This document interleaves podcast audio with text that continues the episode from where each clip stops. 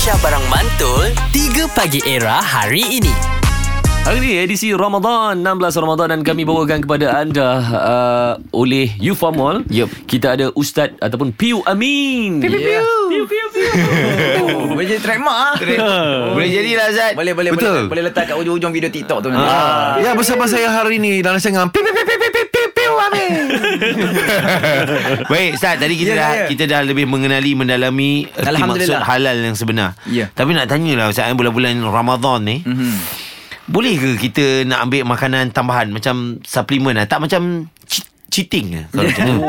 Sebenarnya Ah. tak kisah Tak ada masalah pun Untuk kita ambil makanan tambahan Suplemen kan Sebab itu juga Antara salah satu perkara Yang boleh menambahkan kekuatan kita Tapi pada waktunya lah Jangan makanan tambahan tu Waktu Zohor kita makan ah. Oh, lah. oh macam tu rupanya.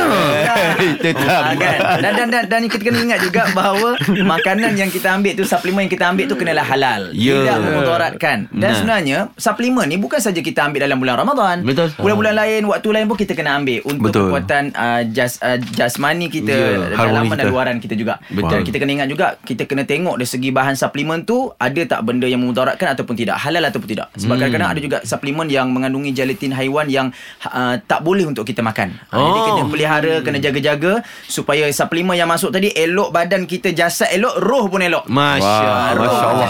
Jasmani Wow. dan rohani. Ha.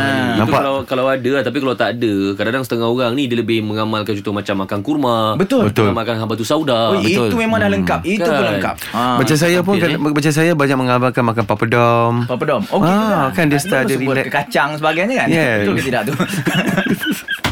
Tapi masalahnya dia ambil papadom tengah hari biasanya. Ah, jangan. tak, Jangan. tak, tak, tak. Ah. Ni saya dah faham dah. Alhamdulillah bila ustaz dah bagi pengertian ni, saya okay, to be honest saya ingat, Ah, ah. okay suplemen ni mungkin dia boleh tambah contoh Zohor, tiba-tiba nak kruk kruk kruk kruk kruk, kita masuk suplemen. Okey, rupanya tak boleh ustaz. Ah, bulan eh. puasa tak boleh lah. Bulan puasa tak boleh, tak boleh. boleh. Ya, faham, Ah, faham. Tak, kita kena advise adik-adik Ya, kita. ya, aku grip kat kepala dia 3 Pagi Era bersama Nabil, Azad dan Radin. Setiap hari Isnin hingga Jumaat dari jam 6 hingga 10 pagi. Era, music hit terkini.